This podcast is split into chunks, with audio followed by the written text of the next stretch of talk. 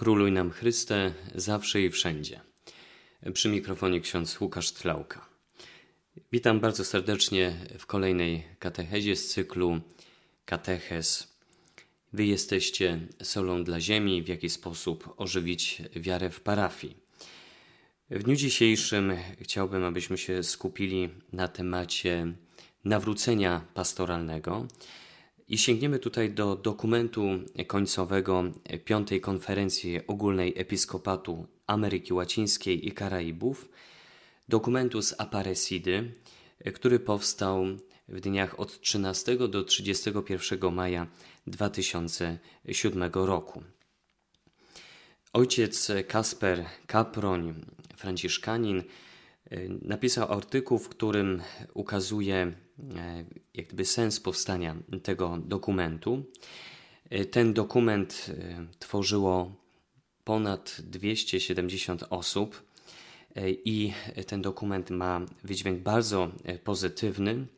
Koncentruje się na Chrystusie, Jego słowie i pełni życia w Chrystusie, a także o tym, że każdy z nas jest zaproszony do bycia misjonarzem.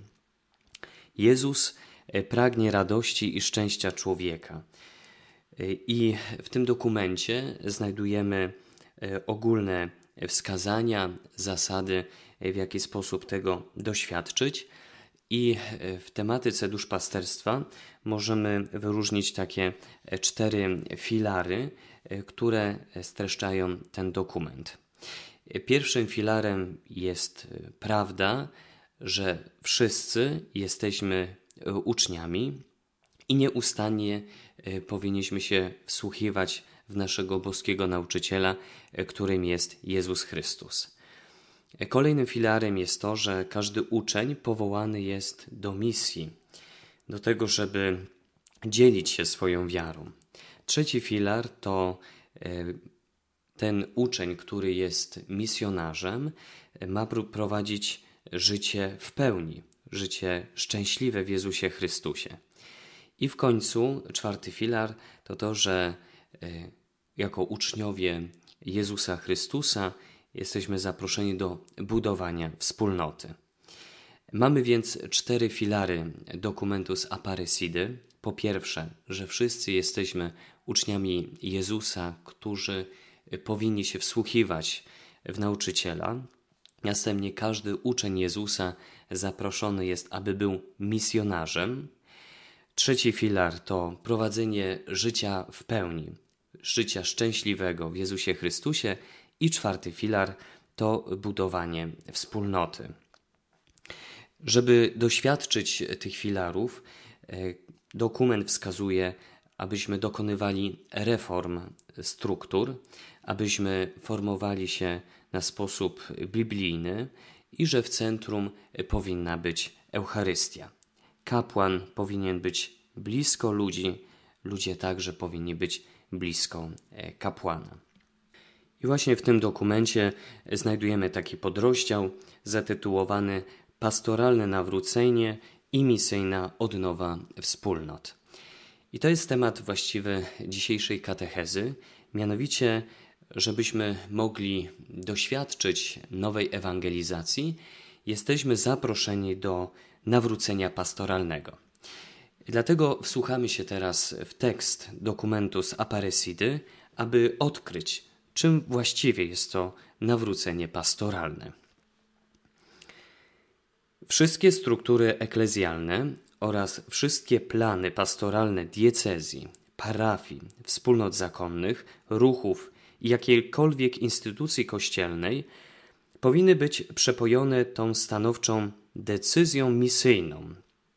Żadna wspólnota nie powinna się wymawiać od zdecydowanego wejścia z całą swoją siłą w ten nieustanny proces misyjnej odnowy oraz od rezygnacji z przestarzałych struktur, które nie są już pomocne w przekazywaniu wiary. Osobiste nawrócenie rodzi umiejętność podporządkowania wszystkiego w służbie urzeczywistnienia się królestwa życia. Biskupi, kapłani, diakoni stali, zakonnicy i zakonnice oraz świeccy są wezwani do przyjęcia postawy ciągłego pastoralnego nawrócenia, które zakłada uważne słuchanie i rozeznawanie, co mówi Duch do kościołów, poprzez znaki czasów, w których Bóg się objawia. Posługa duszpasterska Kościoła nie może ignorować historycznego kontekstu, w którym żyją jego członkowie. Jego życie jest umiejscowione w bardzo konkretnych kontekstach społeczno-kulturowych. Te przemiany społeczne i kulturowe w naturalny sposób stawiają nowe wyzwania przed Kościołem w jego misji budowania Królestwa Bożego. Z tego wynika potrzeba eklezjalnej odnowy, wierności Duchowi Świętemu, który ją przeprowadza, która zakłada duchowe, pastoralne, jak również instytucjonalne reformy. Nawracanie się pasterzy prowadzi nas również do życia i promowania duchowości komunii i uczestnictwa, podkreślając jej znaczenie jako zasady wychowawczej wszędzie tam, gdzie kształtują się człowiek i chrześcijanin, gdzie formują się szafarze ołtarza, osoby konsekrowane i zaangażowane w duszpasterstwie, gdzie powstają rodziny i wspólnoty. Pastoralne nawrócenie wymaga od wspólnot eklezjalnych, aby były wspólnotami uczniów misjonarzy wokół Jezusa Chrystusa, mistrza i pasterza. Z tego rodzi się postawa otwartości, dialogu i gotowości promowania współodpowiedzialności i rzeczywistego zaangażowania wszystkich wiernych w życie chrześcijańskich wspólnot. Dzisiaj w większym stopniu niż kiedykolwiek świadectwo komunii eklezjalnej i świętości stanowią pastoralny wymóg. Plany pastoralne muszą być inspirowane nowym przykazaniem miłości. Model paradygmatyczny takiej odnowionej wspólnoty znajdujemy w pierwszych wspólnotach chrześcijańskich, które potrafiły poszukiwać ciągle nowych sposobów ewangelizowania odpowiednio do kultur i okoliczności. Jesteśmy podobnie przynagleni eklezjologią Komunii Soboru Watykańskiego II, ową synodalną drogą w okresie posoborowym oraz wcześniejszymi konferencjami ogólnymi biskupów Ameryki Łacińskiej i Karaibów jak zapewnia nas Jezus. Nie zapominajmy, że gdzie są dwaj albo trzej zebrani w imię moje, tam jestem pośród nich. Nawrócenie pastoralne naszych wspólnot wymaga przejścia z duszpasterstwa jedynie zachowawczego do duszpasterstwa zdecydowanie misyjnego.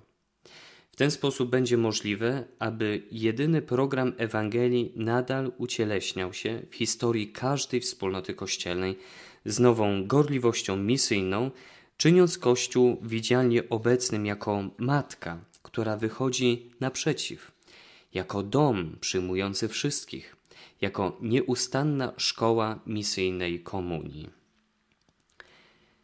Plan pastoralny diecezji droga duszpasterstwa całościowego powinien być świadomą i skuteczną odpowiedzią, która sprosta wyzwaniom dzisiejszego świata oraz powinien zawierać konkretne elementy programu, cele i metody pracy, zasady formacji i doskonalenia duszpasterzy i ich współpracowników, sposoby poszukiwania potrzebnych środków, dzięki którym orędzie Chrystusa będzie mogło docierać do ludzi kształtować wspólnoty, głęboko na nie oddziaływać poprzez świadectwo o wartościach ewangelicznych, składane także w życiu społecznym i kulturze. Osoby świeckie powinny brać udział w rozeznawaniu, podejmowaniu decyzji, planowaniu i egzekwowaniu.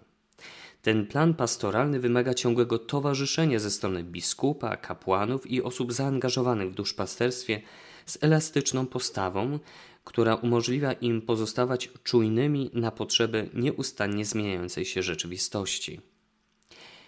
Mając na względzie rozmiary naszych parafii, wskazane jest podzielenie ich na mniejsze jednostki terytorialne posiadające własne ekipy animacyjne, które koordynują i umożliwiają bliższy kontakt z osobami i grupami mieszkającymi na danym terenie. Wskazane jest, aby osoby zaangażowane w duszpasterstwie misyjnym promowały zakładanie wspólnot rodzin, które będą sprzyjać wzajemnemu dzieleniu się wiarą oraz sposobami rozwiązywania problemów. Jako istotne zjawisko naszych czasów widzimy powstawanie i rozprzestrzenianie się różnych form wolontariatu misyjnego zajmującego się różnymi posługami. Kościół wspiera krajowe i międzynarodowe sieci i programy wolontariatu, które w wielu krajach powstały w obrębie organizacji społecznych działających na rzecz najbiedniejszych ludzi naszego kontynentu. W myśl zasad godności, subsydiarności i solidarności w zgodzie z nauką społeczną Kościoła. Nie są to wyłącznie strategie odnoszenia duszpasterskiego sukcesu, lecz wierność naśladowaniu mistrza, zawsze bliskiego, przystępnego, dostępnego dla wszystkich, pragnącego zawsze komunikować życie w każdym zakątku ziemi. Teraz chciałbym w kilku słowach e, podsumować e, ten fragment dokumentu z Aparecidy, e, który usłyszeliśmy. Wszystkie struktury kościelne mają się odznaczać misyjnością.